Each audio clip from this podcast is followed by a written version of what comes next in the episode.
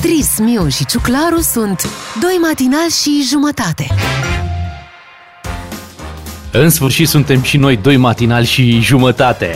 Uh, E momentul să începem. Gata, e o nouă zi, o zi de 15 septembrie și Beatrice, nu vreau să-ți iau plăcerea așa că spune tu. Bună dimineața! Hai de mine, știi? Nimeni nu putea să o zică mai bine, sincer. Da, cred că azi ar trebui să mai înceapă o dată școala. Asta nu era ziua aia tradițională? 15, 15 septembrie, da, Ba da, da. da. Da, doar că în sfârșit a- anul ăsta școala a picat într-o luni. Nu știu de ce au ținut la treaba asta să fie luni. Da. Păi vă zic eu de ce, pentru că trebuia să înceapă un pic mai devreme, nici nu știi când uh, se mută copiii în online. Așa că trebuie să profite de orice zi în plus de mers la școală fizic. Bravo, păi atunci și dacă te duci la birou, profită, nu se știe când îți zice Deci în online. treci în online. Uite, eu am trecut în online de astăzi. Ia uzi. Ce frumos. Pe ca să fim doi matinali și jumătate, nu? Da, corect. O jumătate dintre, dintre noi este plecată la Iași. Cum e vremea la Iași? Uh, N-am apucat să deschid geamul, cred că e frumos. uh, În cameră 26 de grade, afară cred că sunt mai puține. Stai la căldurica acolo. Da, stau la căldurică, că nu mai merge aerul condiționat. Uh, Chiar am întrebat, dar de ce nu merge aerul condiționat? Păi nu, că s-au plâns uh, cei care stau în hotel că, că e prea frig. Și atunci Oh, l-am oprit Doamne. peste tot. Oh, doamne, nu pot să cred. De sunt 26 Da. de grade, adică chiar e inconfortabil. Da, ca, ca, ca atunci când umblă Bogdan Ciuclaru la aerul condiționat. Chiar asta a fost prima, pr- primul lucru la care m-am gândit. Oare a ajuns Ciuclaru pe aici prin cameră și a umblat la aerul meu condiționat? Da, dar eu În nu, sfârșit. eu nu ajung la aerul condiționat, eu rog pe cineva de la recepție. Puteți să mă ridicați și pe mine un pic? Pe vârfuri. Da. Hai să vorbim despre ziua de 15 septembrie în câteva momente. Uh, Spunem și noi, uh, avem câteva urări de la mulți ani pentru oameni importanți, dar uh, și câteva evenimente despre care vă vorbim aici la DGFM. Bună dimineața! Beatrice, Miu și Ciuclaru sunt doi matinal și jumătate la DGFM. Ca să știi, doi matinal și jumătate. Ascultă și ai să vezi. Ascultă, ascultă că e frumos și auzi aici. 15 septembrie, ziua de astăzi, uh, hai să vedem un pic ce s-a întâmplat într-o astfel de zi. Se Păi- făcea treabă pe vremuri, da? În 1830 era inaugurată în Anglia linia de cale ferată Liverpool-Manchester, prima cale ferată din lume. Wow! Da, Da, lasă că locomotiva era făcută în România. evident. Ah, clar, clar. Șuruburi și românești. șoferul, șoferul pe ăsta, mecanicul, Mecanicul controlorul, normal. nașul, toată lumea. Nașul era român, dar știm prea bine. Te mai înțelegeai cu el. Dacă știai limba, normal, altfel. Evident. Era puțin mai, uh, mai complicat. Și tocmai pentru că noi am, uh, ne-am apucat foarte târziu de, uh, de trenuri, am și abandonat, uh, mi se pare, uh, în perioada asta cel puțin, uh, partea asta feroviară. Adică am lăsat-o cum era. Le-am parcat. Da, le-am parcat uh, în sfârșit. Uh, Să spunem că în anul 2005 se juca fotbal, deci se juca fotbal pe bune. Și aveam o seară de vis în fotbalul Da. românesc. Mamă, ce Uh, rezultate. Dinamo București făcea 5-1 cu Everton. Wow! Bravo, Dinamo! Rapid București făcea 1-1 cu Feyenoord. Bravo! Care în retur a fost, uh, s-a dovedit a fi un rezultat avantajos pentru echipa noastră. Da, da, și Steaua București uh, avea și ea o victorie cu 3-0. Pe vremea aia puteai să zici, e că era Steaua, nu era Da, FCSB. încă FCSB încă era steaua. Câștiga cu echipa din Norvegia, cu Valerenga. Foarte, Da. foarte bun. Deci uite, Dinamo tot meci cu șase goluri. Da, Bravo. corect. Da, da, da, și pe Da. vremea aia. Deci, E practic, drept. ei rămân constanți. Dădeau 5 și luau numai unul. Vremuri Eh, bune. O să, o să vezi tu, Beatrice, că o să vină și vremuri bune. Da, da, o să sunt se întâmple convinsă. și lucrul ăsta. Trecem la sărbătoriți? Păi- Trecem, da. Hai, hai la sărbătoriții zilei. La sărbătoriții zilei, uh, pe cine găsim noi astăzi? Pe Lucian Mândruță, colegul nostru care împlinește Exact. 54 de ani. La mulți ani, Lucian! La mulți ani! Mă, nu i-aș fi dat mai mult de 53, dar iată că Nu știu are dacă- 54, a? Da, și nu știu dacă ați observat, Lucian Mândruță în ultima vreme postează pe pagina lui de Facebook uh, tot felul de imagini cu calea lactee, cu diverse stele, imagini absolut senzaționale și întotdeauna mă gândesc, zic, da mă, Lucian, uite, el se știe cu stelele astea de milioane de ani. Le E poza de foarte când, e, fain de când că- erau ele mici. E foarte fain că el în fiecare an pare că își găsește un nou hobby. Adică de curând și-a găsit hobby-ul cu bicicleta, acum a trecut la pozat stele și pozat în general, pentru că dacă intrați pe pagina lui de Facebook o să vedeți cel puțin din weekend a pozat niște flori de la mama lui din curte, care sunt senzaționale. Ce drăguț, dar vezi că cu bicicleta e direct de la sala de naștere, el așa da? a venit. Ah, ok, scuzați. Da. E, în, în nu e chiar așa, ăla. Bogdan, nu e chiar așa. Cam de, să zicem, 15 ani. i-a Nu descoperit. știu, eu știu că în Dar fii kitul de atent, naștere- Are dreptate, nu e adevărat, are dreptate Beatrice, pentru că el era cu avioanele, ieri pe Așa, pilota avioane. așa. După care a lăsat avioanele, a trecut la biciclete, dar a trecut și prin uh, bărcuțe. uh, Da. Prin, uh, nu? Deci asta zic, că Beatrice a zis bine, că își, își schimbă pasiunile la, la ceva timp. Mhm. Dar tot la radio e cel mai bun. Normal, tot la radio e cel mai bun. La mulți ani, Lucian Mândruță, el de multe ori ne povestea că ziua lui, normal, coincidea cu începutul de școală, dar uite, dacă trăia la școală vremurile de acum, când a început pe 13, putea să se bucure mai mult de, uh, de ziua lui. Tot pe 15 septembrie, ia uite, prințul Harry Ha. împlinește 37 de ani. Vino la mamaie că nu-ți fac nimic. Da. Uh, dar e și ziua lui David Popovici, văd. Da, păi dar nu mai știți că m, ne spunea el săptămâna trecută atunci când ne-am întâlnit, uh, când a venit la noi în studio, că Da. de fiecare dată pe 15 septembrie când începe școala, el trebuie să ducă bomboane și că își aniversează mereu uh, uh, ziua de naștere odată cu începutul școlii. Dar nu vreți voi să-i Notătorul. facem o surpriză N-ar fi notătorului rău, n-ar David fi rău. Popovici, că lui Lucian Mândruță nu prea avem cum să-i facem o surpriză, că sigur e, e pe silent uh, la ora asta. Dar cred că David Popovici ar trebui să antreneze la ora asta, nu? Poate, Trebuie poate să sună înceapă telefonul chiar în bazin. antrenamentul. Ia. A, e? Cum ar fi? Ia. Ia să dăm un telefon. Alo? Stai un pic, stai așa. A, Până am să înțeles, mișcă discul, formăm, până pe da. Ce crezi că noi E scoatem? mai greu. Păi termină el trei bazine până formăm. Sună. Ha, ia uite, uite că sună. Asta e o veste bună. Dă seama că are telefon subacvatic. Waterproof. Câți ani împlinește? 17 ani. Nu cred. Da, da. Mamă, 17 La anul de ani. mare parte. Bună Alo? dimineața! Neața și la mulți ani! La mulți ani, David Popovici! Sunt uh, prietenii tăi de la DGFM la telefon. A recunoscut vocea. Te salutăm! Uite, ne bucurăm că ne bucurăm că ne-ai răspuns uh, și uh, vrem să-ți urăm uh, la mulți ani. Sper că n-am nimerit într-un moment uh, greșit. Nu știu, știu că tu ești la antrenament de obicei dimineața, nu? Acum e să mă uit la ceas. E șapte fără un sfert, păi sunt pe drum. Mai am un minut și ajung la bazin. Am Wow, sală, la după fix aia am sunat. antrenament. Da, de ziua mea e un pic mai uh, full. Dar, De- mai nimic. Nu ai fost Adică- iertat de antrenament nici măcar de ziua ta? Nu, azi am sală, antrenament, școală și încă una. Oh, doamne! La capătul fiecărui bazin este o linguriță de tort. Chiar uh, ai voie Ar fi tort bine. astăzi? Ai voie tort? Am voie. Am mâncat un pic de tort și ieri. Așa. Am, o să mănânc un pic de tort și azi. Nu e, nu e nicio tragedie. Da. Not repede, not mult și ar toate caloriile posibile. Dar școala ia zine a început? A început, a început. A început și am început să merg și fizic și... Na, prin, merg la câte ore a reușit să prind. Dar ai timp de la bazin până la școală să se usuce hainele? Uh, nu am, dar uh, bine că unde stau eu e în drumul spre școală, le las acolo și mi-au ghiozdat. Super tare. Porți și de alea casca? se La, ocupă. la școală porți casca de la bazin? Nu por nici la bazin, că m-am tuns scurt, not așa, sunt cu ochelari. Ești un rebel. Ia zi, ne faci petrecere în weekend? Ce cadouri ai primit? Habar n-am. Încă n-am, încă am primit foarte puține cadouri, niște cărți, un tort. Probabil pe cele mai multe o să le primesc azi. Uh, petrecere, nu știu, nu sunt eu genul.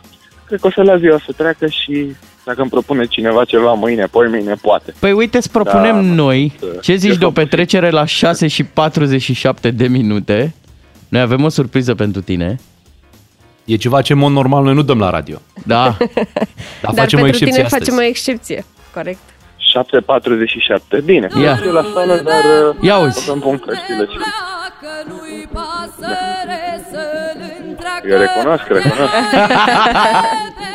Am adus niște subcarpați, că știm că e trupa ta preferată. Da, da. Asta la 7.47 sau acum? la Nu, 6 acum, 47. Acum, acum. A, acum, acum. Da. mulțumesc. Ca să începi antrenamentul uh, cum trebuie. Foarte. Asta că am și boxa la mine și punem, punem niște sucrăpuni. La mulți ani, David Popovici! La mulți Te ani, uh, pupăm, la mulți Mulțumesc. ani, să te bucuri de vârsta asta frumoasă. da, și bucură-te de anul ăsta Mulțumesc. care urmează, că e ultimul în care încă nu ești om mare, cum se spune. Da, și, și la notă, na, greu, dar... Na. Asta e concursul. Hai că o să fie bine. Mhm. Da. Te pupăm! Te pupăm și la Bine, mulți ani. Salut! Spor la antrenamente. Fii forță! Și acum ce facem colegii? Rămânem cu subcarpați? Păi Păi da. da, dă mă, Bine. de ziua lui David Popovici, merită. de ziua lui David Popovici. La mulți ani uh, pentru el uh, și hai să ascultăm uh, trupa lui preferată, Subcarpați.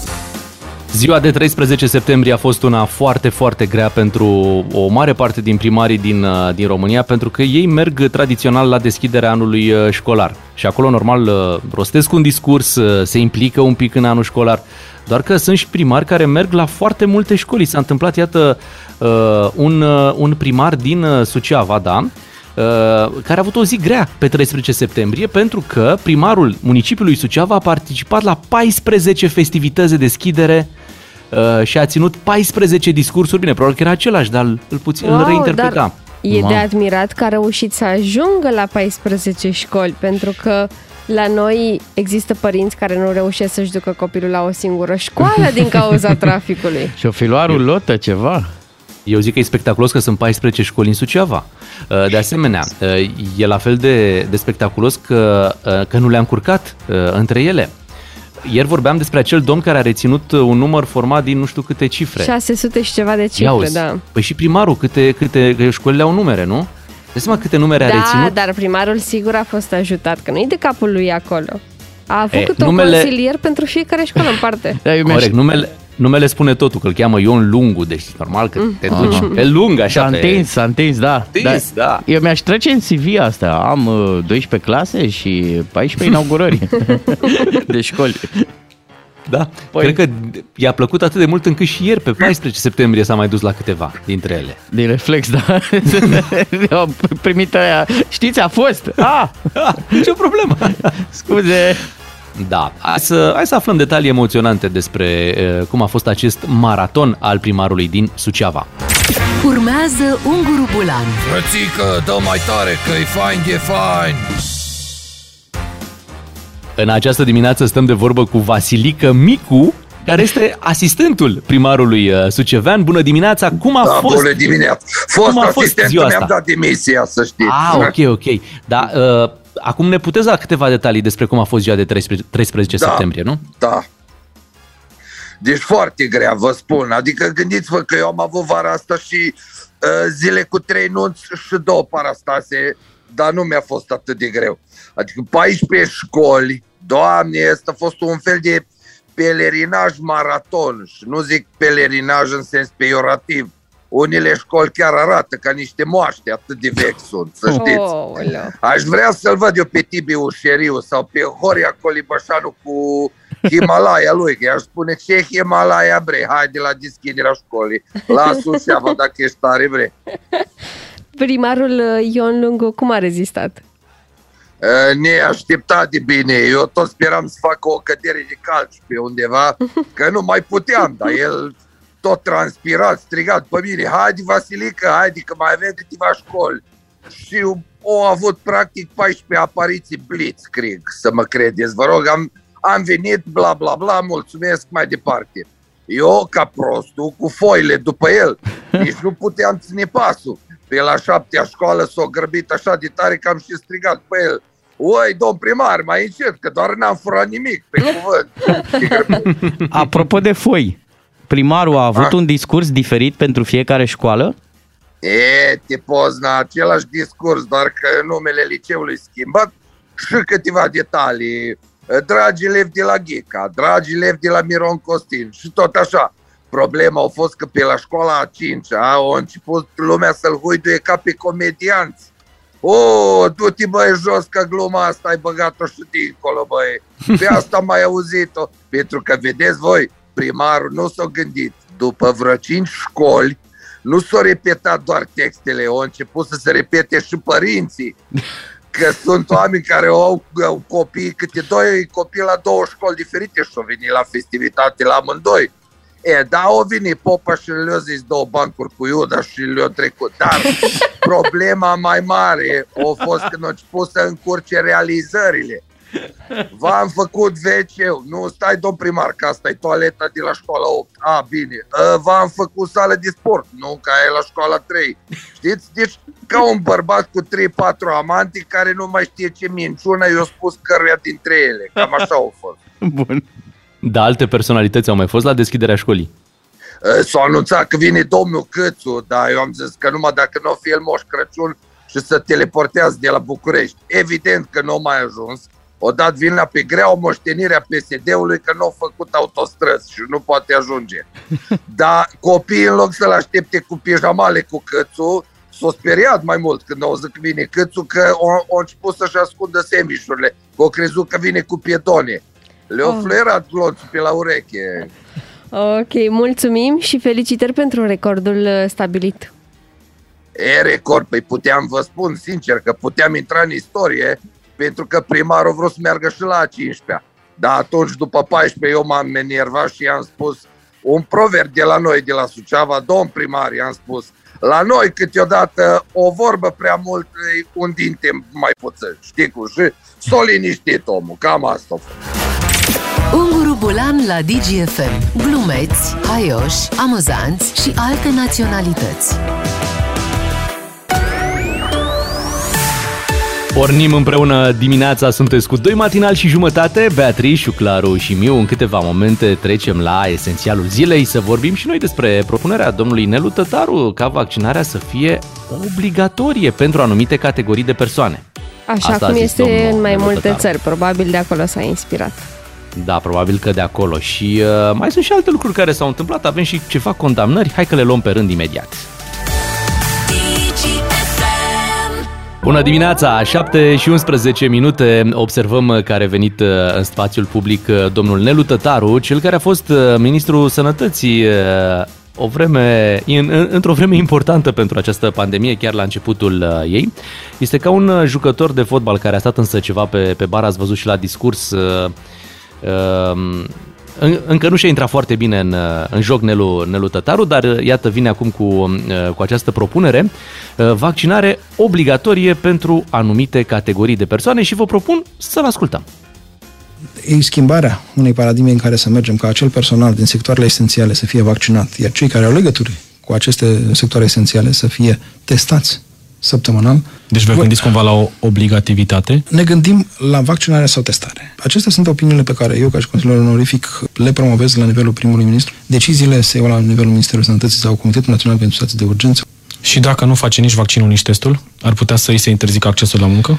În măsura în care reprezintă la un moment dat un pericol, având în vedere și starea epidemiologică din localitatea respectivă, având în vedere tot, tot ce înseamnă factorii care pot duce la o transmitere în comunitate crescută, putem să ne gândim și la acest lucru.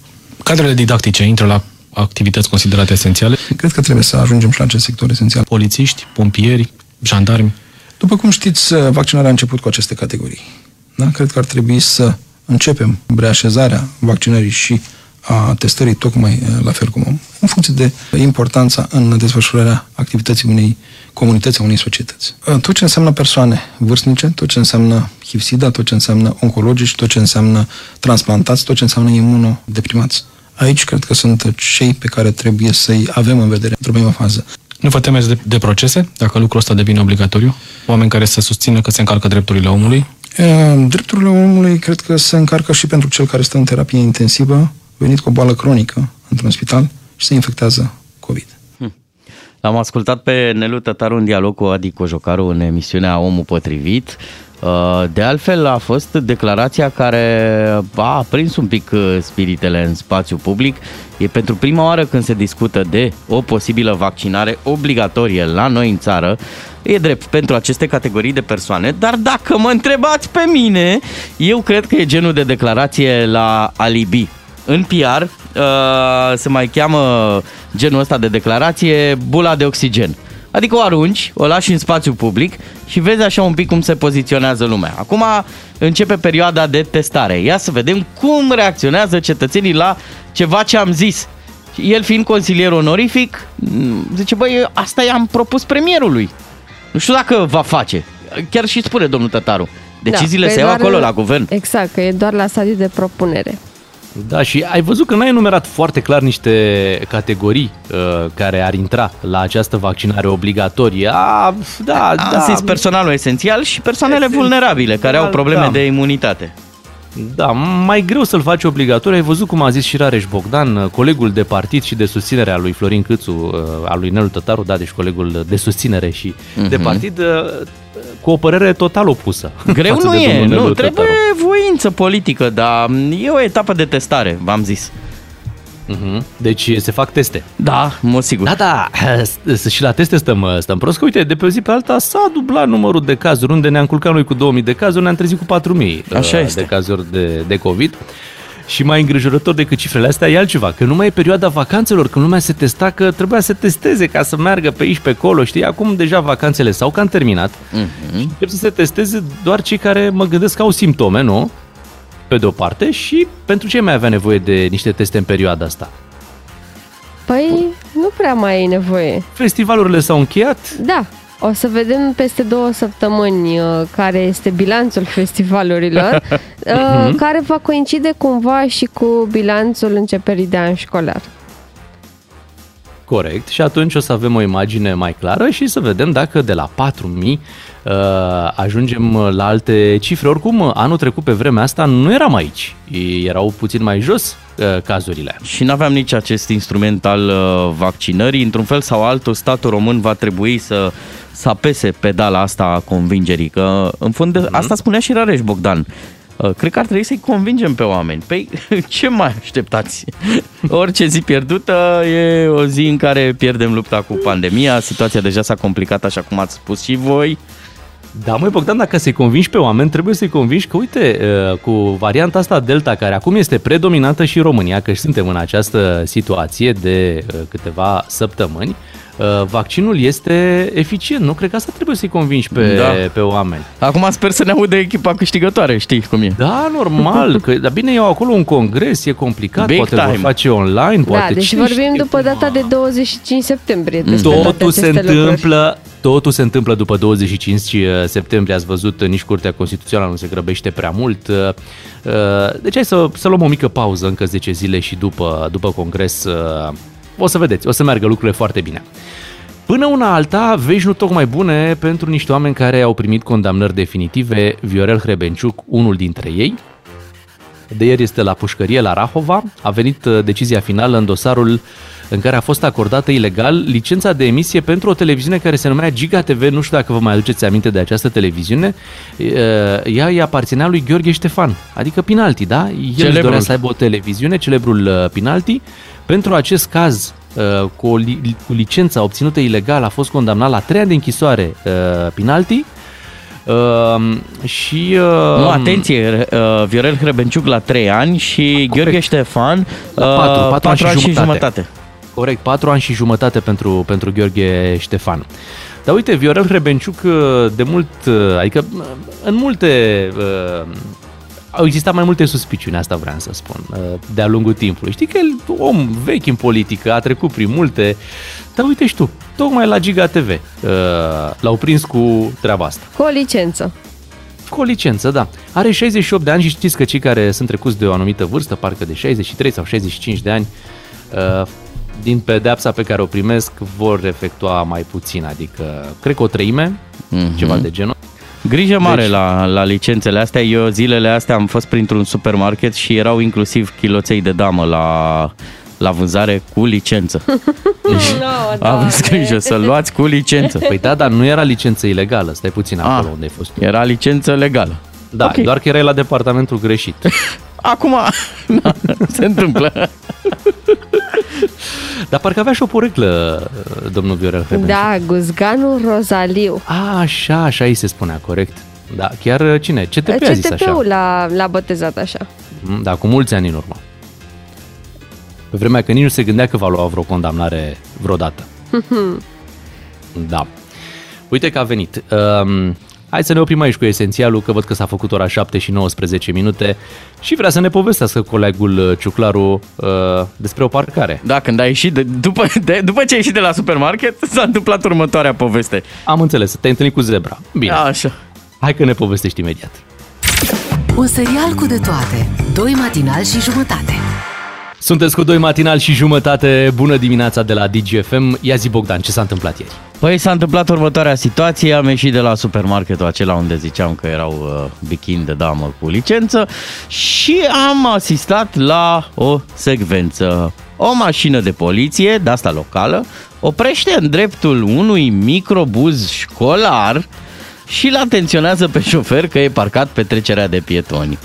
Șoferul pleacă cu microbuzul, merge cam 100 de metri, întoarce mașina și parchează din nou microbuzul pe sensul celălalt, ghiciunde, tot pe trecerea, de pietoni. de pieton, normal, dar era Da. pe alt sens, era în Era alt loc. pe alt era... sens, evident, și era clar că nu prea are unde parca. Aici, să zicem că astea sunt circumstanțele, deci nu prea avea loc pe lângă acea școală.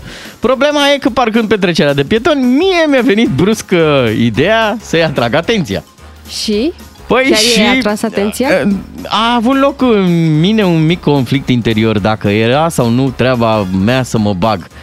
De ce mă mânca pe mine limba să-i zic omului că în mod sigur și el știa că acolo a parcat. Crezi că știa? Nu, nu, nu, ar fi fost... Da, domnule, mi-am dat seama. Aoleu, ce bine că mi-a zis. Da, domnule, trecere de pietoni. Da, și uh, am venit la radio cu ideea asta de a vă întreba pe voi atunci când vedeți uh, o mică situație conflictuală, când vedeți că ceva e în neregulă în viața de zi cu zi, mai ales când... Deci nu în casă, da? Cu nevestele nu. Acolo nu Da. comentăm. Acolo nu te Acolo bagi. situația e clară. Uh, Da, afară. Te iei de oameni să le spui asta nu e bine? Nu. Păi să Așa. știi că și el, și el de acolo de unde era parcat, vedea că tu te uitai la ce ziceai tu, bikinia Și de că- acolo din, din magazin și el, și el se gândea să Și mă nu duc ți-a să-i atrag zis că nu e atenția. bine. Bă, el, el, el te-a iertat, da? Deci dacă el te-a iertat, de ce nu l-ai fi iertat și tu? Păi da. asta e corect să iertăm?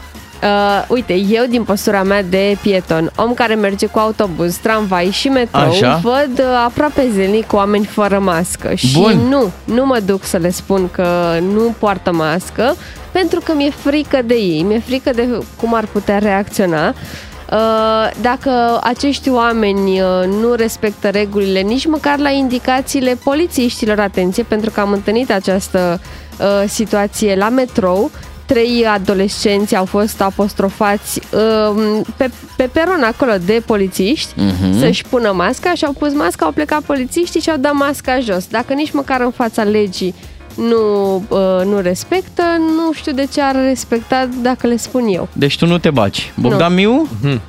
Măi, depinde de situație. Uite, acum, la, în situația ta, dacă aveai treabă pe trecerea de pieton, nu puteai să urci pe trotuar pentru că el a parcat sau nu puteai să cobori pe trecerea pieton pentru că el a parcat acolo, normal că atrage atenția. Aha. Da, dacă tu nu aveai treabă cu trecerea aia de pietoni, tu te urcai în mașina ta și plecai mai departe, A, aveam lasă pe treabă. cineva care poate chiar e deranjat că a parcat pe trecerea de pietoni. Aha, am înțeles. Numai că eu am fost ca un chihuahua de la mă. Deci eu până nu latru, eu...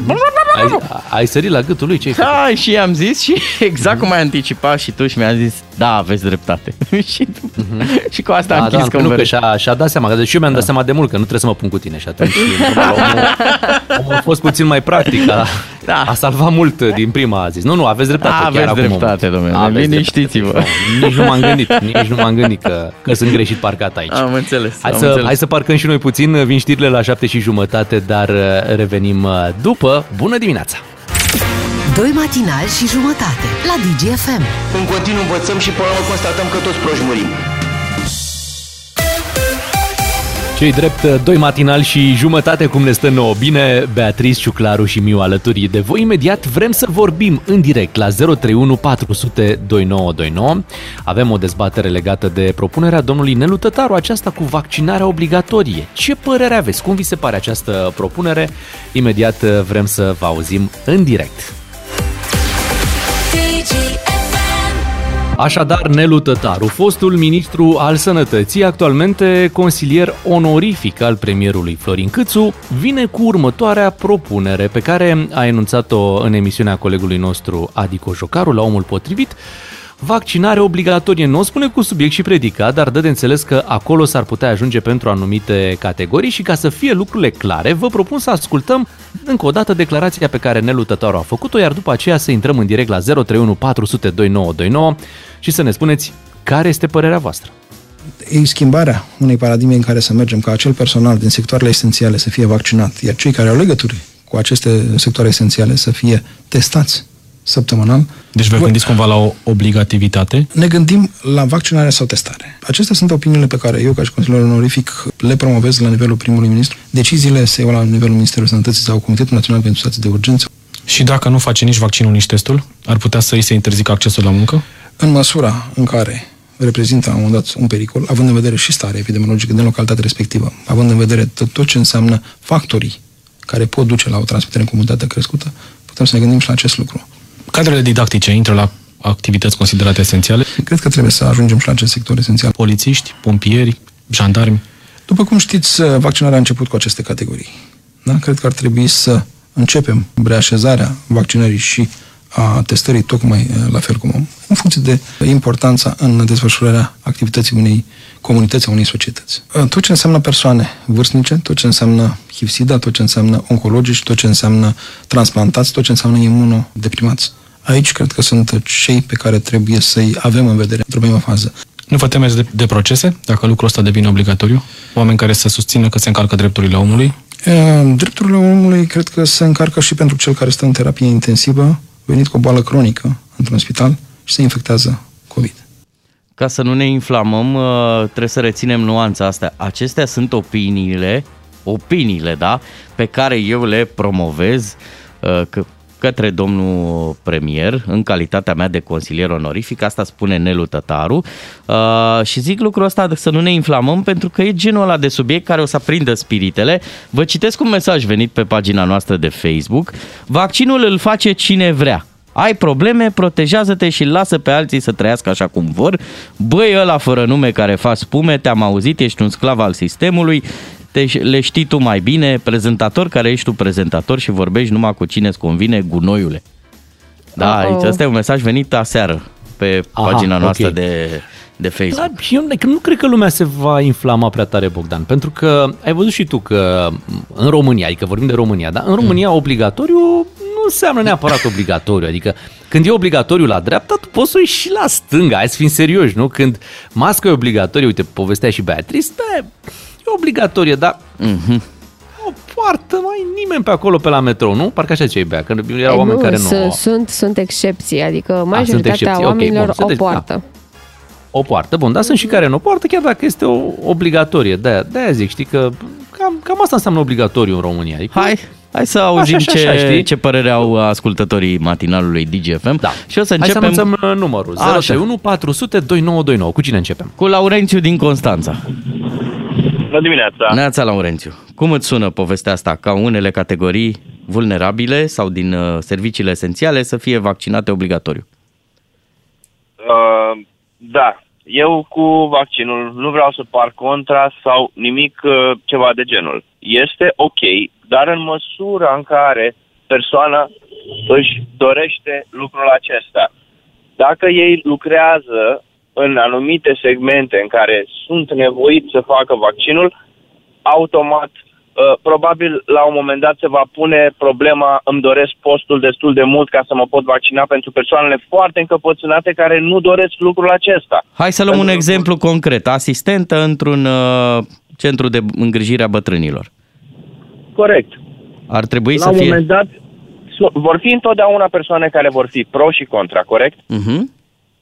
Dacă persoana respectivă va fi pusă în fața faptului împlinit între A, își ține postul dacă va trebui să fie vaccinată, nu? Iar dacă măsura va deveni obligatorie, acea persoană, dacă ea nu va dori să fie vaccinată, își va pierde postul, corect? Uh-huh. Dar ce zici în cazul unui proces pe care persoana respectivă uh, îl va deschide? Are șanse de câștig? Pentru că Eu a fost cons- suspendată sau în sfârșit uh, s-a încheiat contractul pentru că nu s-a vaccinat?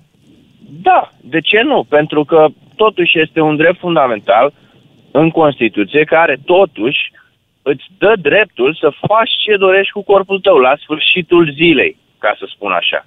Adică nu poți veni, uh, se pot, nu știu, uh, pune anumite uh, măsuri în care tu, chiar dacă, nu știu, nu ai fi vaccinat, nu știu, să, să te facă în așa fel încât să-ți dea să porți un costum pe tine care te va chinui toată ziua și niște măsuri drastice, foarte drastice, care până la urmă vei spune, ok, trebuie să-l fac.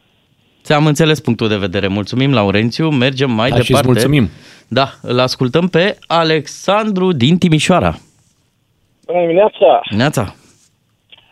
Uh, în legătură cu subiectul discutat, nu vreau să par ignorant sau needucat în vreun fel. Așa. Eu unul m-am vaccinat și cu vaccinul și cu rapelul și cred în vaccin, cred în posibilitatea de protecție a ta, a familiei tale și a de prietenilor în tot ce con, în tot contextul ăsta.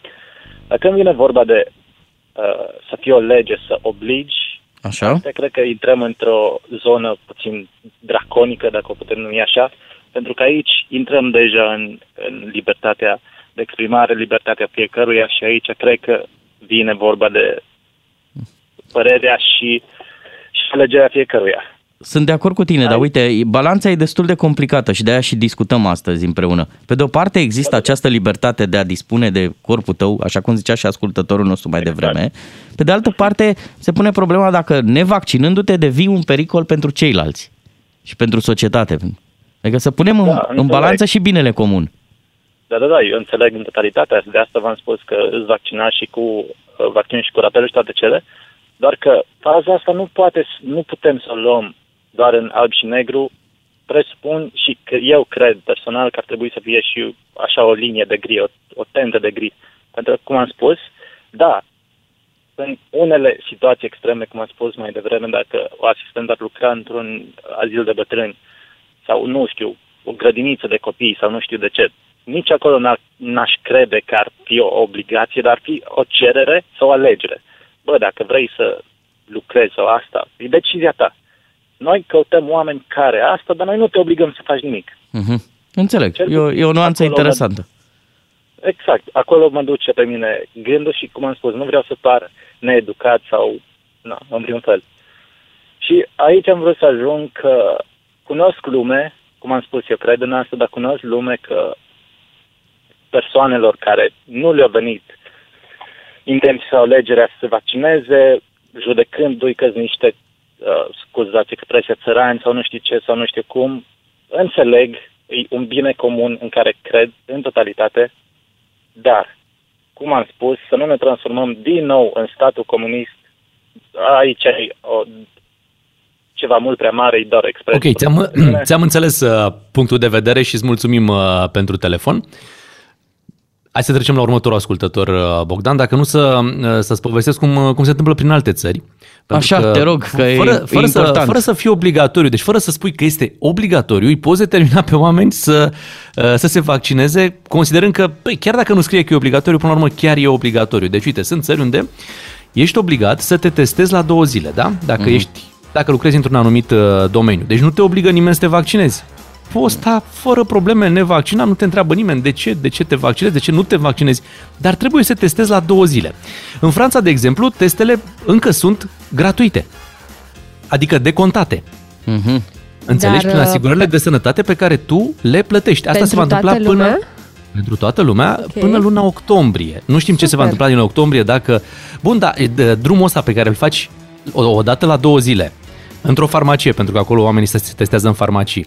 Uh, Drumul pe care îl faci o dată la două zile, pentru un astfel de test, uh, testul durează cam o oră, deci din momentul în care îl faci până îți dă rezultatul, până durează o oră. Deci tu trebuie să aloci o oră la două zile Da, să-ți asumi alegerea pe care ai făcut-o. da? Și, Ei, și la un moment dat, făcând din două în două, în două, două zile treaba asta, te saturi și zici, băi, nu mai pot, uh-huh. mă vaccinez. Mă Înțelegi? bucur că ai dat o dimensiune internațională, că e clar că nu e o problemă a României. Adică în toată lumea se discută povestea asta și uite, l-avem la telefon și pe Rafael din Cluj.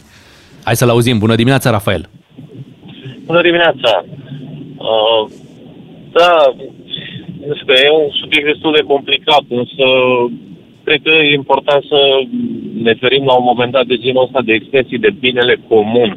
Ok. Uh, ce, în ce sens binele comun? Pentru că pe de o parte și pe de alta și în lumea științifică, uh, lăsăm la o parte lumea socială, nu s-a demonstrat neapărat o eficiență, cum să zic, 100%, o eficiență completă a vaccinului. Mai mult decât atât, uh, cunosc persoane, aș putea să, poate mult spus prieteni, cu cunoștințe care, uh, care sunt din sistem, din intern, Așa. care uh, lucrează și în, în partea politică, care au fost privilegiați, au avut prioritate la vaccin și așa mai departe, care astăzi sunt infestați cu COVID, vaccinați.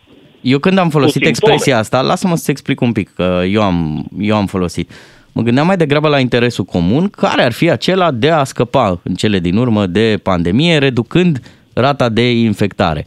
Se presupune, adică plecăm de la acest principiu, că dacă mai multă lume e vaccinată, nu mai transmitem boala și încet, încet uh, această boală ar trebui să, să dispară. O boală care ne-a supărat pe toți. Ne-a și divizat ca societate, dar ne-a și afectat pe toți în egală măsură. Și ziceam că interesul comun ar fi să scăpăm de ea. Acum există această variantă pe care mulți o susțin, oamenii de știință, promovează vaccinarea. Dacă există o altă Da, soluție, să nu într-adevăr. credeți că noi nu am fi dispuși să o, să o acceptăm. E nuntă mare. Astăzi la Constanța ați auzit uh, președintele Claus Iohannis va fi și el prezent uh, la cununia civilă a Simonei Halep. O cununie civilă cu 300 de invitați. Not too Așa e bad. și Claus Iohannis are costumul la alb. Are costumul la alb de la ziua Marinei. Nu- nu cred că are perfect, voie. e perfect pentru event. Nu, are... cred că are De ce? voie în alb. Păi De doar ce? mireasa trebuie E să fie în civila, alb. e civila azi. Da. Chiar A, și nu, așa. azi are voie. N-are voie cu bani și cadouri, deci n-are voie cu cadouri, a zis bine Simona Halep. În rest, cred că poate să vină în, uh, în Are și ținuta aia. rachetă de tenis. E ok, e bine. E perfect. Da, suntem pregătiți. Hai că poate facem și noi un moment mai târziu, că e eveniment mare uh, astăzi cu Simona Halep, dar până atunci, hai să vedem ce s-a mai întâmplat la deschiderea anului școlar. Avem un record despre care vă povestim imediat. Iată că avem medalie de aur pentru România. Odată cu deschiderea anului școlar, uh, avem un primar din România care a reușit să treacă pe la 14 școli de la el din oraș și să participe la toate festivitățile de deschidere, de la toate cele 14 școli. Bravo! Acestui primar îi se potrivește la perfecție, zice eu, zic ca la aia de la Hagi. Cine muncește, lumea te vede. Dacă nu te vede lumea la 14 școli, atunci nu știu unde să te mai vadă. Probabil și-a Sau te propus aude. să, să ajungă la toate școlile din Suceava și cred că a reușit.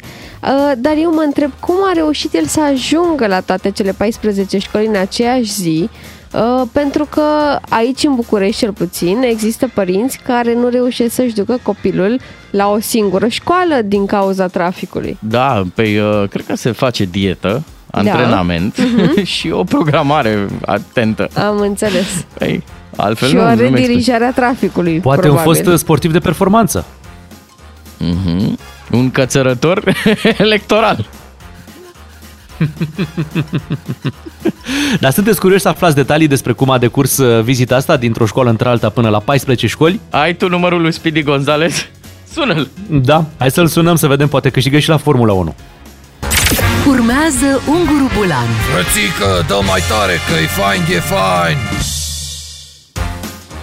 În această dimineață stăm de vorbă cu Vasilică Micu, care este asistentul primarului uh, Sucevean. Bună dimineața, cum a Da, fost? bună dimineața. Fost cum a fost asistentul, ziua mi-am asta? dat demisia, să știți. Ah, ok, ok. Da, uh, acum ne puteți da câteva detalii despre cum a fost ziua de 13, 13 Da. septembrie, nu? Da. Deci foarte grea, vă spun. Adică gândiți-vă că eu am avut vara asta și uh, zile cu trei nunți și două parastase, dar nu mi-a fost atât de greu. Adică 14 școli, doamne, asta a fost un fel de pelerinaj maraton și nu zic pelerinaj în sens peiorativ. Unele școli chiar arată ca niște moaște, atât de vechi sunt, să știți. Oh, Aș vrea să-l văd eu pe Tibi Ușeriu sau pe Horia Colibășanu cu Himalaya lui, că i-aș spune ce Himalaya bre, hai de la deschiderea școlii, lasă seama dacă ești tare bre. Primarul uh, Ion Lungu cum a rezistat? Uh, Neașteptat de bine, eu tot speram să facă o cădere de calci pe undeva, că nu mai puteam, dar el tot transpirat, strigat pe mine, haide Vasilică, haide că mai avem câteva școli. Și au avut practic 14 apariții blitzkrieg, să mă credeți. Vă rog, am, am venit, bla bla bla, mulțumesc, mai departe. Eu, ca prostul, cu foile după el, nici nu puteam ține pasul. Pe la șaptea școală s-a grăbit așa de tare că am și strigat pe el. Oi, domn primar, mai încet, că doar n-am furat nimic, pe cuvânt. Apropo de foi, primarul a avut un discurs diferit pentru fiecare școală? E, te pozna, același discurs, doar că numele liceului schimbat și câteva detalii. Dragi elevi de la Ghica, dragi elevi de la Miron Costin și tot așa. Problema a fost că pe la școala a cincea a început lumea să-l huiduie ca pe comedianți. O, du-te băi jos că gluma asta ai băgat-o și dincolo, băi. Pe asta am mai auzit-o. Pentru că, vedeți voi, primarul nu s-a gândit. După vreo cinci școli, nu s-au repetat doar textele, au început să se repete și părinții. Că sunt oameni care au, au copii, câte doi copii la două școli diferite și au venit la festivitate la amândoi. E, da, au venit popa și le-a zis două bancuri cu Iuda și le-a trecut. Dar problema mai mare a fost când au început să încurce realizările.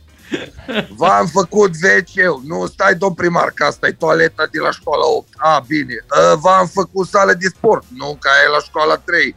Știți? Deci ca un bărbat cu 3-4 amanti care nu mai știe ce minciună i-a spus căruia dintre ele. Cam așa au fost. Bun.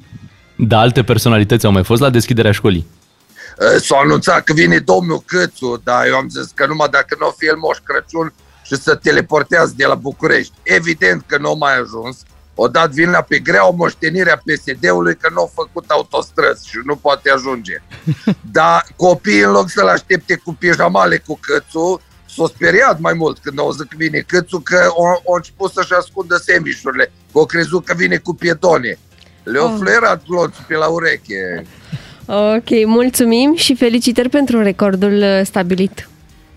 E record, păi puteam, vă spun sincer, că puteam intra în istorie pentru că primarul a vrut să meargă și la a 15 Dar atunci, după 14, eu m-am enervat și i-am spus un proverb de la noi, de la Suceava, domn primar, i-am spus, la noi câteodată o vorbă prea mult, e un dinte mai puțin, știi cum? Și s-o liniștit omul, cam asta a fost. Unguru Bulan la DGFM. Glumeți, haioși, amuzanți și alte naționalități.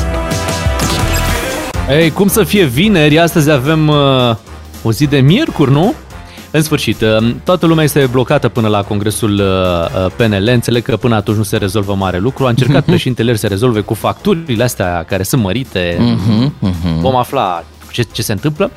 Și odată cu acest congres uh, PNL, uh, domnul Orban vede că a mai pierdut așa niște puncte nu, în fața domnului Câțu și ca un, uh, ca un antrenor de fotbal uh, iscusit, uh, pregătește cumva înfrângerea de dinainte. Ați văzut că la fotbal uh, vin antrenorii înaintea meciului și spun, da, întâlnim o echipă grea, Nu mai există echipe uh, o mici. echipă puternică, Așa. mai sunt echipe mici, uh, nu știu cum ne vom descurca, va fi foarte, foarte greu. Deci ei pregătesc terenul pentru o înfrângere, da? Deci încă foarte importantă conferința de dinainte de meci. Acolo Mhm. pregătești publicul pentru un eșec total, deci va fi un dezastru. Vântul bate împotriva noastră? Exact, uh, și ei sunt într-o formă foarte bună în această perioadă, deci nu avem nicio șansă. E așa și domnul Orban acum, uite, la una din întâlnirile cu membrii PNL, cu cei din Olt, a spus că dacă nu va fi ales, nu va fi o dramă, mm. Mm. pentru că va avea ce face. Haideți să-l auzim. Ce va face dacă nu va fi președinte la PNL? Slavă Domnului, am la restanțe, n-am mai jucat un fotbal de nu știu când, deși sunt jucător de fotbal, n-am mai jucat un bridge de nu știu când, Bun. n-am mai citit așa o carte, să o citesc adânc, citesc 4-5 pagini până îmi pică ochii nas de somn și de oboseală. Am multe lucruri plăcute pe care pot să le fac în viața asta. Mamă, și noi vă reținem. Când mă gândesc la toți politicienii. Da, deci- Da, ce se sacrifică ei Pare pentru că, noi. pare că i-ar face un bine. Pare că i-ar face un bine dacă nu-l vor vota, știi? Așa, Da. asta, asta e mesajul, știi, care ajunge la, la oameni. Hai să-l ajutăm, domnule, pe domnul Orban, uite, să Păi citească da, o stai un carte, pic, să că noi joace un n-avem ce să fotbal. facem. Deci eu dacă aș fi în locul domnului Noi Orban, nu normal, dar... știi ce aș Da. face? M-aș concentra pe mandolina aia. Da. Aș lansa o piesă, aș semna cu Muhaha Production cu cineva, cu o casă și imediat după știri, când după ce vorbește Câțu, pac, hop, melodie cu Orban. Oh, cum ar fi, cum ar fi, da, gol din foarfecă iar da Lucățu. Nu mai scapă, nu o să mai scape Florin Cățu de Ludovic Orban. Și apoi domnul Câțu să se ducă la inaugurări la Așa? școală și să danseze pe melodiile lui Orban. Asta, rezolvare. Băi, da, ar fi frumos să auzim și din partea cealaltă, să vină și domnul Câțu să spună ce ar face dacă n-ar ajunge uh, președinte la PNL, ce lucruri Da. ar face. Că sunt multe de făcut. Că Te cinci duci în lei- vacanțe în... Te duci în, în vacanțe în America, Așa. conduci liniștit, o să spună, n-am mai condus liniștit așa Ma. să... Băi, să, să mă bucur de, de un condus adevărat de... Da.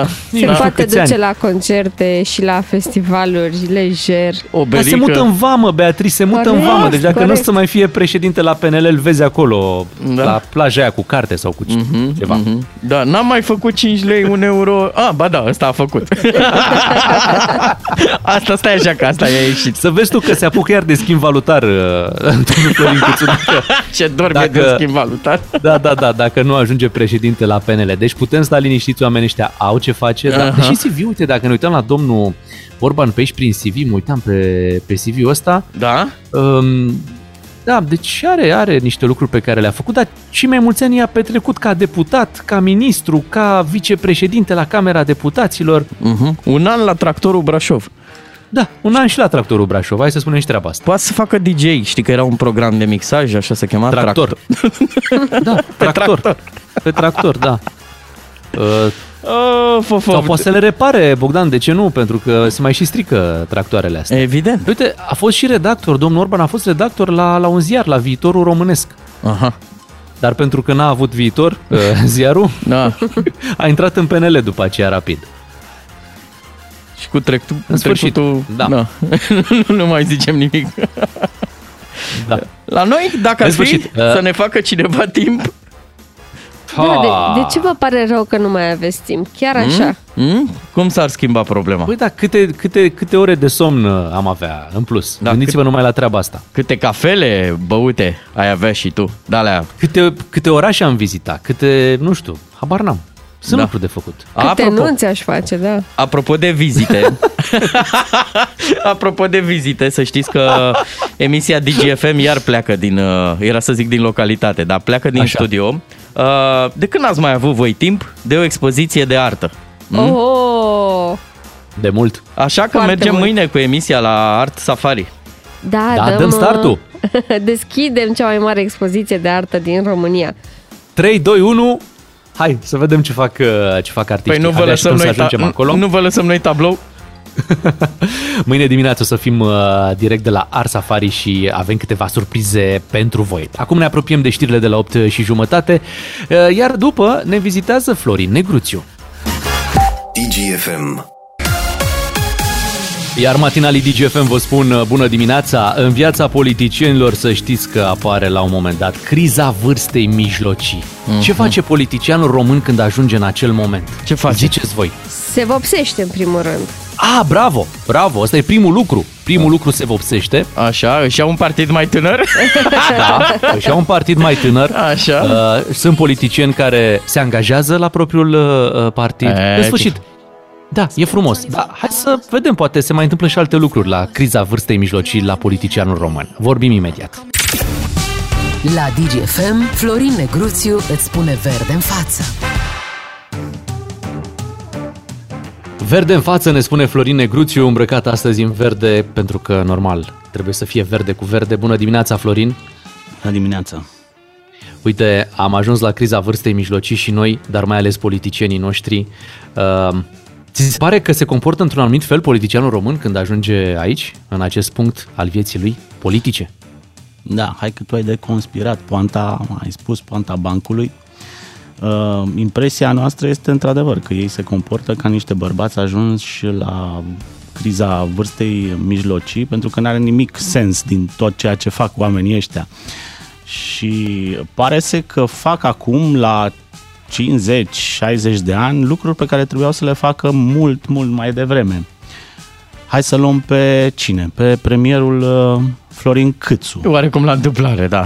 Uh, aleatoriu dăm cu zarul, iese Exact. premierul Florin Câțu, mai ales că îl vedem peste tot, pe toate ecranele, pe toate Big time, da. televizoarele. Da.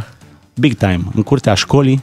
Big L-am time pe, și acolo. L-am văzut pe Florin Câțu în curtea școlii, l-ați văzut. Făcea Da. selfie-uri cu eleve de liceu, dădea din cap ca un rocker uh, întârziat uh, pe muzica celor de la Voltaj. Voltaj. Exact. Ca la 20 de ani. Deci, domnul premier uh, Florin Câțu uh, joacă în filme cu uh, Superman. Dacă nu ai trăit uh, niște lucruri prin liceu, cam prin perioada asta, pe la Mhm. 50 de ani joci în filme cu Superman, te încrunți și emiți raze X uh, și în general te comporți foarte infantil. Uh, Știi ce lipsește domnului Câțu? Te întrerup puțin. E o replică pe care o aud acum la mulți oameni care stă așa undeva uh, după 45 de ani și bagă replica asta. Bă, chiar, chiar îmi pare rău că n-am ajuns la Antol de anul ăsta. da, și da, dacă și-a ar făcut- spune și asta Florin Câțu, ar fi de acolo. Și a făcut Antoldul lui, n-ai văzut? Așa e. Are Antoldul lui. Da, mie mi se Da. pare că mereu este așa în, uh, în uh, mood de festival. Premierul uh, României are așa o atitudine, un vibe bun. Da, mă, coolness. Da, Nu știam este cum să-i wow. zic. E premierul, festivalier. Premierul României este wow. L-ați văzut în curtea școlii, era cu, lângă o doamnă Mhm. cu părul roșu și dădeau amândoi din cap așa, știi? Adică nimeni nu avea uh, mișcările alea. Elevii se uitau la ei așa puțin uh, mirați. De unde au apărut oamenii ăștia? În ce Mhm. Da. film joacă? Se Din mișca ce... precum un cățeluș de la de-l pui în, în spate, la lunetă. Da. Când îl pui la mașină. Hai să ne ducem la președintele uh, Claus Iohannis. Așa. Care este totuși un domn, nu? Un domn, ai spune, trecut uh, prin viață. Bă, aș vrea și eu să fiu în filmul lui Claus Iohannis. Ce minunată este lumea lui Claus Iohannis. Uite, marea dilema a zilei este dacă se duce sau nu se duce la nuntă. La Simona Halep. Da. Da. Aseară a fost Unde la e nunta? festival și la Constanța, nu? Da, pe Unde- merg schiurile până la Constant. Păi, merge merg, teleschiu? Aseară a fost la Telegondola. festival, zicea Florin Negruțiu, dar la festivalul uh, George Enescu. Și președintele are atitudine de festival, nu? Mhm. După ce Da. săptămâna trecută fusese în Elveția, Da. țineți minte că am anunțat aici că în sfârșit consolidăm și noi relațiile bilaterale cu Elveția. Era un stres Da. pentru toată lumea. Și filmul lui uh, Claus Iohannis, ca și filmul lui uh, Florin Câțu, este foarte palpitant, foarte frumos, foarte wow, doar că ne uităm și nu prea pare să aibă legătură cu ce se întâmplă aici, în România, unde e dita criza politică, da? A spus președintele din Elveția asta, nu știți, vi se pare. Claus Iohannis este acest Daniel Craig al uh, politicii, da? Arată bine, stau țoalele pe el impecabil, nu? e ca un actor și e un președinte foarte mișto de ceremonie. Vezi, dacă n-ai avut covor roșu când erai mic, Da. ajungi la maturitate să te înfigi în toate festivalurile, ceremoniile, um, paradele, uh-huh. știi? Uh, președin... dezvelirile de statui. Uite, apropo de nunți. paradă, Florin, te întrerup puțin, Florin. Da. Poate, poate a lăsat la Constanța costumul ăla de la, de la ziua Marinei. Ar fi foarte bun acum să-l reîmbrace la nunta Simonei Halep. Oricum, voi ați văzut că pe fiecare eveniment de ăsta președintele schimbă două, trei costume? Foarte adică bine. în filmul ăsta cu James Bond, uh, președintele dezvoltă o sensibilitate pentru ținută, Mhm. uh-huh. pentru costume, pentru uh, instituții cu acronime și pentru manipeni. N-ai zis manipedi, ai zis manipeni. Am fost foarte atent. Bravo. Alt politician, altă criză. Păi ne ducem la domnul Ludovic Orban. Așa? Că domnul Ludovic Orban este într-o criză de timp. Domnul Orban a ajuns uh, la... a depășit criza vârstei mijlocii, dânsul și-a trăit niște experiențe în politică, dar a ajuns în criză de timp, mai are vreo câteva zile până la congres, până la congresul la care nu-l va alege mai nimeni, din păcate pentru uh, Ludovic Orban și din pricina asta a și dat atacul la Claus Iohannis. Vedeți că a ridicat uh, în sfârșit uh, miza, spunând că de fapt uh, Claus Iohannis este adversarul lui și intuit corect că Claus Iohannis este de fapt principalul lui adversar în partid, nu Florin Câțu. Pentru uh, PNL este prea devreme, că tot vorbeam de timp. Să se despartă în momentul ăsta de Claus Iohannis este prea devreme. Mai sunt trei ani de parteneriat cu președintele, dar liberalii vor constata curând că mai multă nevoie are Claus Iohannis de ei, pe măsură ce trece timpul, decât au ei nevoie de Claus Iohannis. Însă această idee a lui Ludovic Orban, despărțirea de președinte, este încă o idee foarte nouă pentru uh, PNL. Pe mulți îi va fi șocat această idee. drept care îl vor vota pe Florin Câțu alias Claus Iohannis la congresul din 25. Să cunoască și ei persoane de același sex. da. Dar despre Victor Ponta nimic, uh, Așa. Florin? Hai să, da, să extindem palierul. Victor Ponta face parte din uh, uh, generația asta a adolescenților uh, pierduți. Da, generația pierdută. pierdută, dar cu subvenție de la uh, stat. Generația, Alocație. Generația I pro. s-a- da, și-a luat alocația, da. nu? El trăiește din alocație. Are, are fața de nepoțel totuși. Oare în continuare? Păi a fost nepotul partidului, nepotul teribil al partidului. Um, O perioadă l-au pus în fruntea țării. Acum trăiește din alocație, nu din pensioară, pentru că partidul lui, deși nu a intrat în Parlament, primește subvenție de la stat prin mâna domnului Câțu, Așa. da? care la rectificare a mai semnat de un 90 de milioane de lei Mhm. subvenție pentru partide, printre care și Pro-România. Uh, Domnul Ponta are atâția bani de la uh, stat că nu are ce să facă cu ei. Și-a dat un salariu de la partid de 5.000 de euro, Mhm. uh, unde, mă rog, s-a încadrat pe SNS ca uh, consilier juridic. Să spunem că e brut, plătește și la stat din cei 5.000 de euro o Da, parte. Da, da, e foarte bine, este contribuabil, domnul Ponta. Da, ați Dar stai un pic, Victor Dar Ponta asta- este consilier juridic al lui Victor Ponta? Da. Al partidului mai Da, e, nici, nici în timpul mandatului lui nu știai foarte bine dacă e premier sau este parlamentar. Mereu avea dubii de-astea. Când era parlamentar, când era premier, când era de stânga, când era de dreapta, când era în opoziție, când era la putere.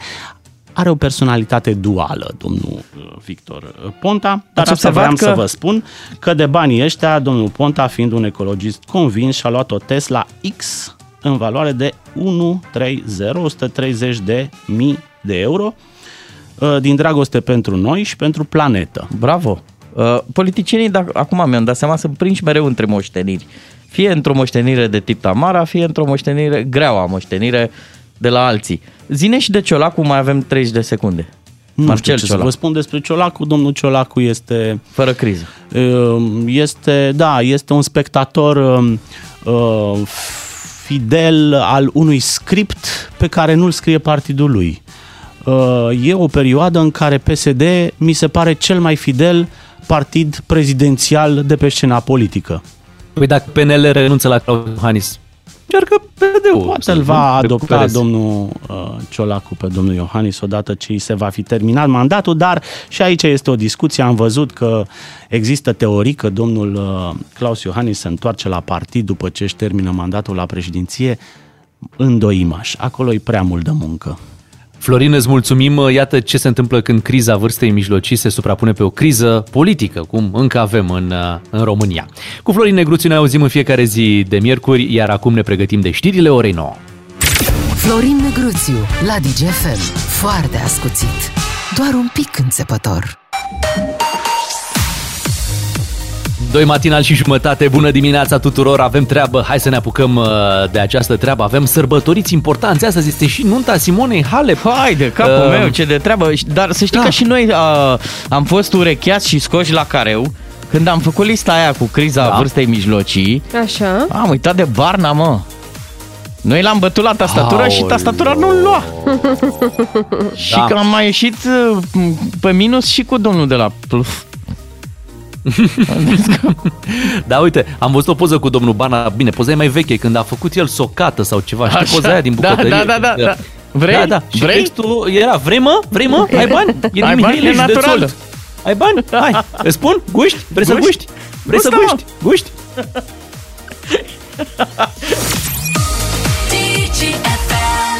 Doi matinal și jumătate, facem uh, și spor pe jumătate sau facem pe de întreg? Nu, facem pe de întregul și nu oricum, ci în scop ecologic. Hopa, cum vine asta? Păi, um, cei de la uh, Sun Plaza s-au gândit să organizeze un eveniment care se numește Sun Challenge Văcărești. Uh, Este vorba despre un maraton care se va desfășura weekendul viitor uh, și va avea loc uh, pe cel mai uh, verde traseu din capitală, adică în Parcul Natural Văcărești, în Delta Văcărești, adică Competiția se organizează pe trei distanțe, deci ne putem și noi uh, alege. Da, Uh, M-aș cinci- băga la 5 km. la 5 km, nu? Da, la cea mai la- scurtă distanță. La 10 km pe colegul Bogdan Miu și la 21 de kilometri te punem pe tine. La final Perfect, punem un perfect. burger frumos.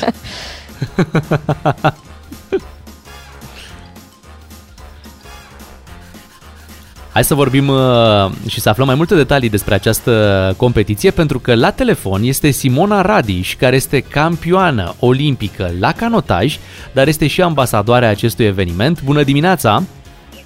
Bună dimineața! Neața!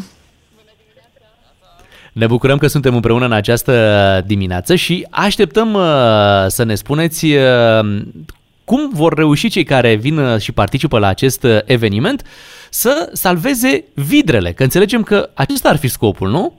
Final. Într-adevăr, este un uh, scop caritabil pentru că din bănuții strânși uh, în urma înscrierilor se vor uh, achiziționa materiale și pentru a se construi căsuțe pentru vidrele din parc și în același timp uh, se vor achiziționa și sisteme de supraveghere pentru ele. Deci, pe lângă faptul că alergăm pentru sănătatea noastră, pentru un stil de viață sănătos, în același timp putem să și ajutăm. Deci, mai bine de atât, nici că s-ar putea. Adică e un Este fel o competiție de, e un doar fel pentru... de programul Prima Casă pentru vidre. exact așa se și numește prima casă pentru vidre. Mi se pare un nume perfect uh, pe lângă faptul că sună foarte bine, dar parcă și cheamă așa, haide că vreau să mă implic și eu, nu-i așa? Dar cum să nu, mai ales că sunt super drăgălașe, uh, dar am înțeles că uh, în acest parc, în Parcul uh, Natural Văcărești, uh, vor mai avea loc și alte acțiuni, cum ar fi acțiuni de igien- igienizare a zonei. Într-adevăr, este un parc foarte verde, îl numesc eu, uh, și este important să avem grijă de el. Uh, Din păcate, unii dintre noi nu au chiar atât de multă grijă, dar atunci intervenim noi, cei care ne dorim să salvăm și să păstrăm natura așa cum ar trebui să fie păstrată și atunci, uh, prin acțiuni, uh, se va face tot ce este necesar ca parcul să arate ca și cum uh, nu ar fi călcat uh, omul pe acolo și ar fi lăsat în urmă dezastru. Așa să reținem Este deci o ini- o detaliile. inițiativă. Să reținem aceste detalii. 26 septembrie, ora 8, cel mai verde traseu din uh, capitală și practic putem face și un bine uh, acestui parc înscriindu-ne. Într-adevăr, Bogdan, trebuie o să, să- ne o și să- înscriem, trebuie să ne înscriem până duminică acum, uh, va fi ultima zi de înscrieri și chiar invit pe toată lumea să vină să alerge alături de mine. Voi alerga și eu, dar așa cum ați spus și voi, eu cred că vă- mă voi înscrie la 5 km, fiindcă voi veni din liber și cred că distanța e mai potrivită pentru acea perioadă. Este perfect. Mulțumim pentru toate aceste detalii. Simona Radiș este campioană olimpică la canotaj, dar și uh, ambasadoarea acestui eveniment din Delta Văcărești. Și să ne aducem aminte că ea împreună cu Robert Glinț au fost uh, portdrapelul României la Jocurile Olimpice de la Tokyo. Vă invităm să alergați ca să salvăm vidrele din această zonă protejată din București. Doi matinali și jumătate. Un serial fără jumătăți de măsură. Ca să știi. Zi importantă astăzi, colegul nostru Lucian Mândruță mai adaugă un an la buchetul impresionant pe care oh. oricum îl are. Dita mai clișeul, Bogdan da. Miu. Hai să spunem așa că în anul în care apărea Lucian Mândruță pe această planetă, Charlie Chaplin lansa uh, ultimul său film, Elvis Wow. Presley se căsătorea. Încă exista Elvis Presley, stai așa. Așa începea construcția primei autostrăzi din România, autostrada A1 București-Pitești. Ce de evenimente. Da, și să spunem că dacă te uiți în CV-ul lui, cei care sunt mai tineri vor spune că se ținea de Shoti, deși el era la Soti, deci era cu S, Soti. Era o televiziune, Soti. Acolo a început Lucian Mândruță să, să lucreze, să prezinte știrile. Imediat după Revoluție. Ia să facem și noi câteva șoti cu el la telefon. Hai Să-l să dăm îl un telefon să sunăm. zicem la mulți ani? Da, Păi, mi se păi pare normal. merită și el. E colegul nostru și el e obișnuit să răspundă la telefon. Asta face el tot timpul aici la radio. Hai să vedem dacă ne răspunde. Dar vezi că el răspunde mai ușor pe Facebook decât la telefon. N-are nimic, încercăm. Uite, văd că încă existau cei de la Beatles pe vremea când se năștea Lucian Mândruță. Hai, Lucian, hai, trezește-te. Uite, uite, și în, uh, în iunie uh, 1967 era Lucian? instalat primul ATM în fața unei bănci. Doamne! Cred că e la Cluj, Lucian. Cred că, cred că doarme Lucian la ora asta. Nu s-a trezit de ziua lui, merită și el să doarmă până mai târziu. Da, doarme. A dat și cu reject, da.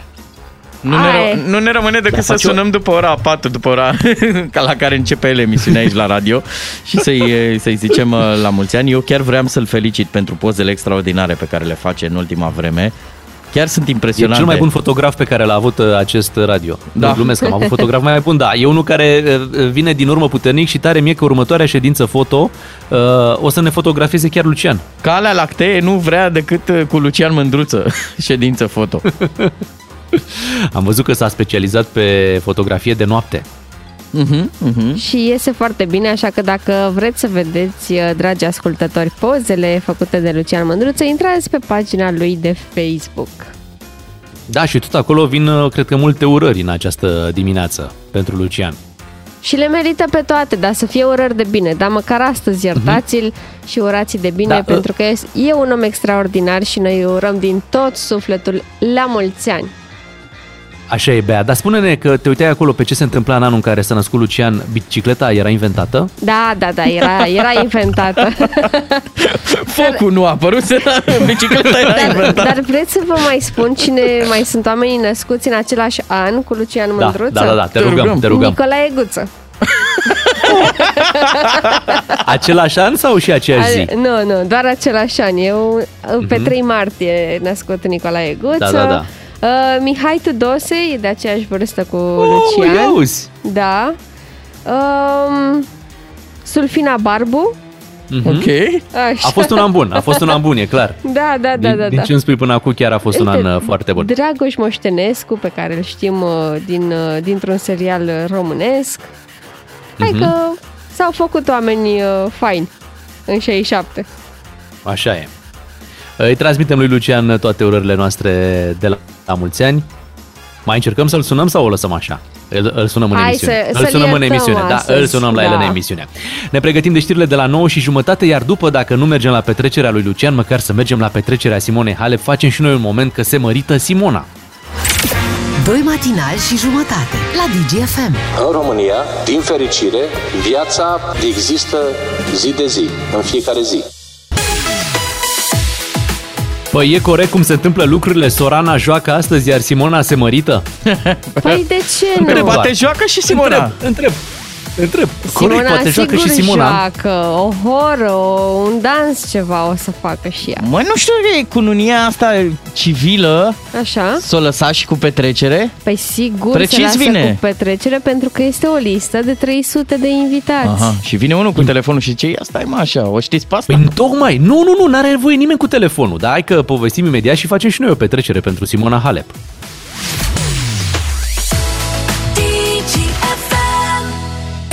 Beatrice, Miu și Ciuclaru sunt doi matinali și jumătate la DGFM.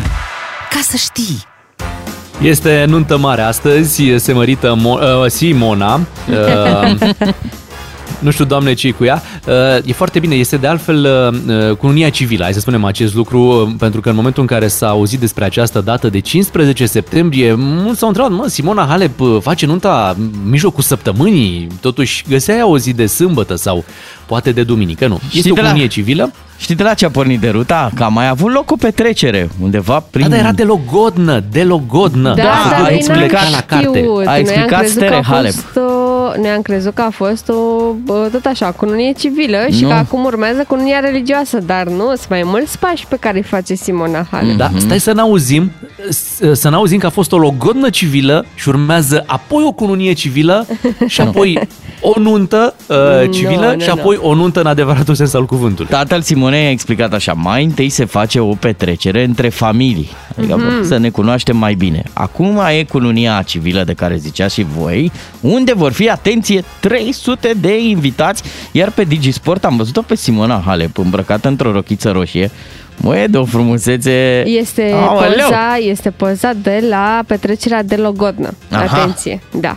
Aha, frumos! Da, Îmi uh, place. cununia civilă va avea loc astăzi la ora 4, Așa. iar uh, petrecerea va avea loc la un club din Mamaia. Cum ai zis și tu, sunt 300 de invitați pe listă. Atenție, nu știm câți vor veni. Mhm. Tot pe listă se află și uh, președintele Claus Iohannis, uh, conform unor uh, surse de pe site-urile Mhm. Pe de ce loc sport. este? Pe ce loc e din cele, din cele 300? Ei, nu știm, nu știm, Ne- dar rămâne de văzut dacă va merge președintele. Ne băgăm și noi pe listă? Să ne băgăm și noi, pe credeți că avem uh, bani de darul de la nunta Păi nu Simonei? trebuie dar. Tocmai, nu trebuie dar. Deci a zis fără cadouri, fără daruri, fără telefoane mobile. Ia uite mă, și eu intrasem pe un site de ăsta, îmi băgasem aici setările. Nuntă, Constanța, amic, cunoștință, am exagerat un pic. uh, am zis că mă duc singur. De cum? Nu ai doi jumate acolo? Trece-ne și pe noi. Ah, să, pe cuplu, da? Familie netradițională trec aici, așa. Pune doi matinal și jumătate da, și e suficient. Restaurant da. cu ștaif. Exact, dar oare a, a chemat-o și pe cea care i-a oferit cheia orașului București? Ah, glumiță! Nu cred. Nu știu, nu, E nu sesiune neapărat. De ce glumiță? parlamentară, trebuie să nu lipsească de la muncă, nu? Aha, Sau se aha. termină programul la Parlament până la ora 4?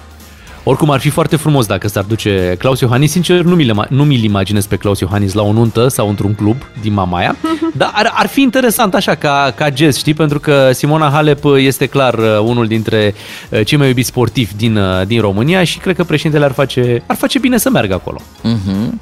Și adică el chiar poate să ureze casă de piatră, că știe cum e cu casele. Și știi și cu tenisul, nu numai da, cu case. Da, da, bravo. Deci bravo. hai să revenim la dar. Ok, Așa. a, a zis Simona Halep că nu vrea uh, dar de nuntă, nu vrea bani, Dar dar nu poți să te totuși duci noi așa. am intrat pe site-ul uh, câtdau.ro Există așa Da. ceva. Există așa ceva unde poți calcula cât, uh, cât trebuie să dai în funcție de eveniment, de Mhm. relația cu persoana Cât ți-ai la ieșit? care... Așa. Stai așa că acum uh, pun, uh, deci nuntă Constanța, suntem amici cunoștințe cu Simona Halep, că noi o vedem de la televizor, ea nu știe că existăm. Așa. Da, auzi, te rog, când completezi Punem- acolo, pune, pune București, nu pune Constanța, că majoritatea invitaților vor fi din București și cred că darul e mai mare în București Ah, decât în bine. uh, Constanța. Așa, cuplu plus un copil, o să pun. Asta e. Mulțumesc. Așa. La venit. Acum nu știu ce să pun la venit, ce venit avem noi, pentru că avem... Ești uh, Ion Siriac, pune acolo, ești Ion Siriac. Scrie Bine. rușinos. Aoleu. Locație, restaurant cu ștaif, în ce zi? În altă zi. În altă zi, da. Că nu, Așa. noi mergem în altă zi. Aoleu, sumă recomandată între 1850 de lei și 2050 de lei. Acum, cred că toți trei trebuie să dăm suma asta la un loc, nu de persoană. Dar nu mai bine dăm noi niște dedicații?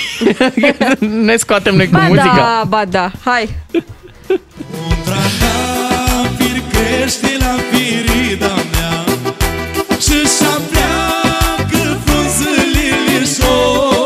Uite, nu știm nimic despre programul artistic, uh, cine o să cânte acolo, nu știm dacă o, o să vină Loredana oare?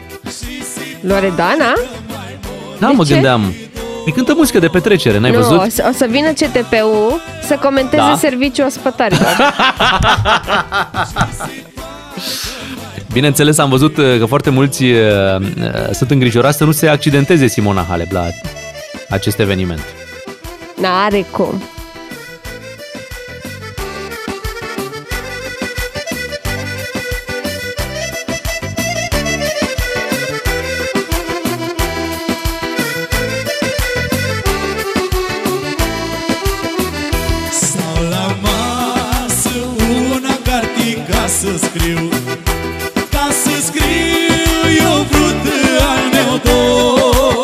Apropo de ce vă spuneam mai devreme, uh, mi-l imaginam pe Claus Iohannis dând din cap, dacă dansând doar din cap așa la masă pe piesa asta.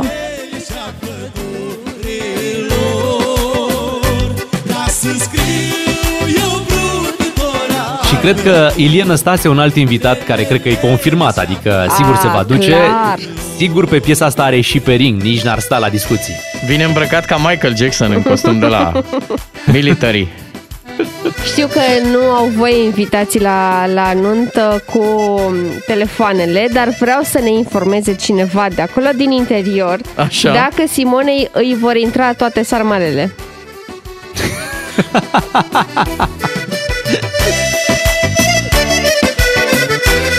Și bineînțeles, uh, bineînțeles pe farfurie, pe plating, cum se spune, uh, sarmalele vor fi așezate 6-1. Șase Sau 6-0. foi de viță, una în foaie de Șase- varză. Exact.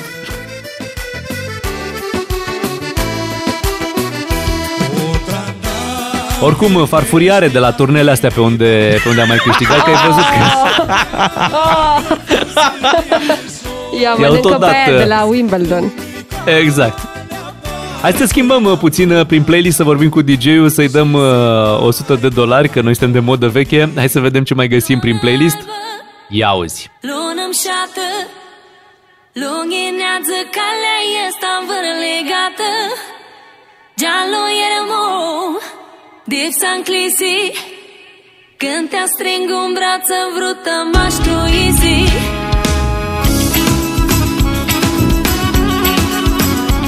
Adevărul e că la turneele astea din ultima vreme calea a fost cam îmbărligată. Au apărut și jucătoarele astea tinere care complică situația. Dar tot Simona rămâne, mă, în, im- în inima noastră. Și mai ales a soțului. Pe frunzălu n-angheli Ce știi cât înghios Mu treaști și mi fuvir Se știi Frate cu căravea Îi fuzi pe Dar hai să trecem la piesa aia macedonească adevărată. Care Hai nu să se trecem termină. Aia care ține toată nunta. Exact, pentru că o să vor fi și invitați care vor veni pe piesa asta și vor pleca pe, pe piesa asta. Pamporea.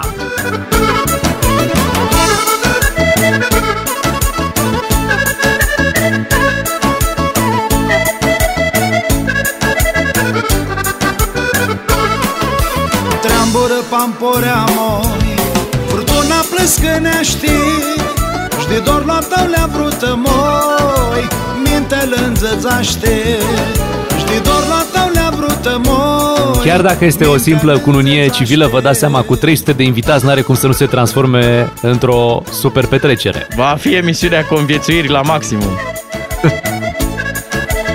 Nu mai știu cum e, la 300 de persoane trebuie mască la, la nuntă? Nu, nu. Nu, nu e cazul. Pun și un fileu.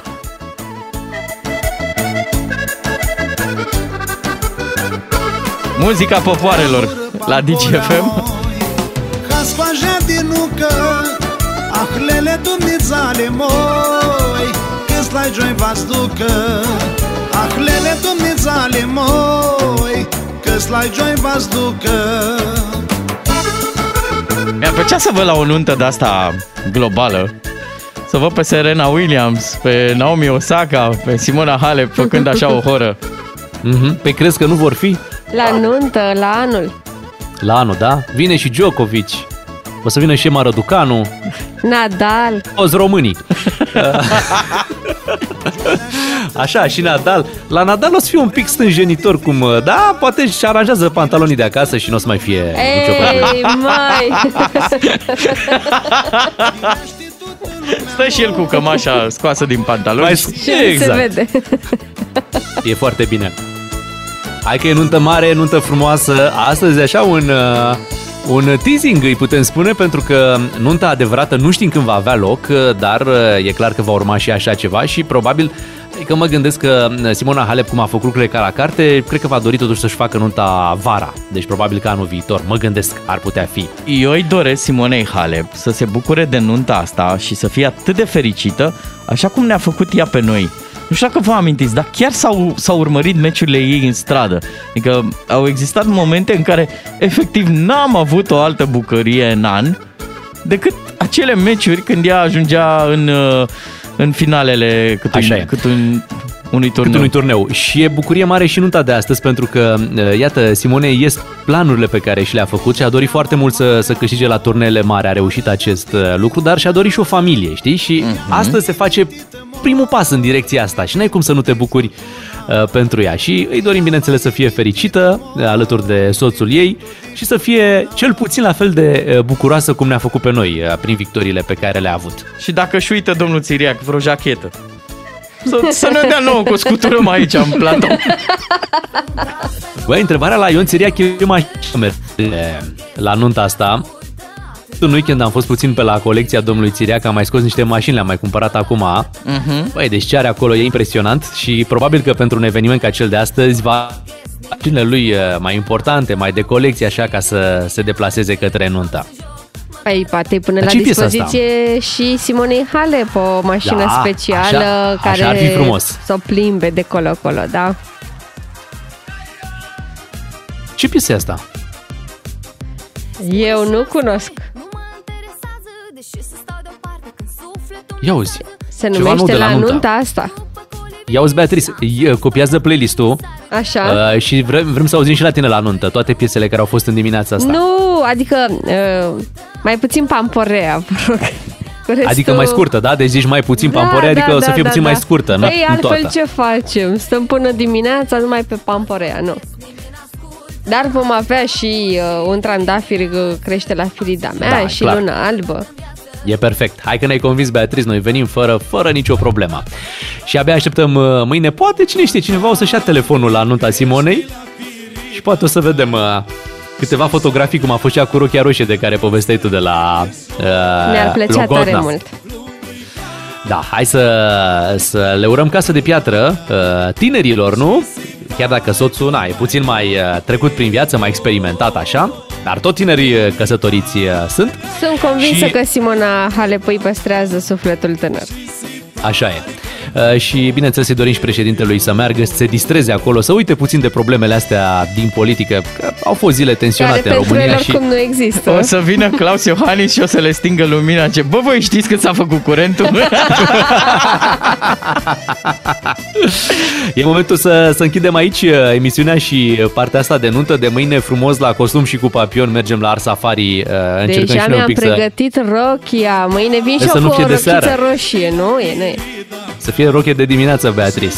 Așadar, vă dăm întâlnire și mâine dimineață de la 6 și jumătate cu doi matinali și jumătate. Beatrice, Claru și Miu, să aveți o zi frumoasă!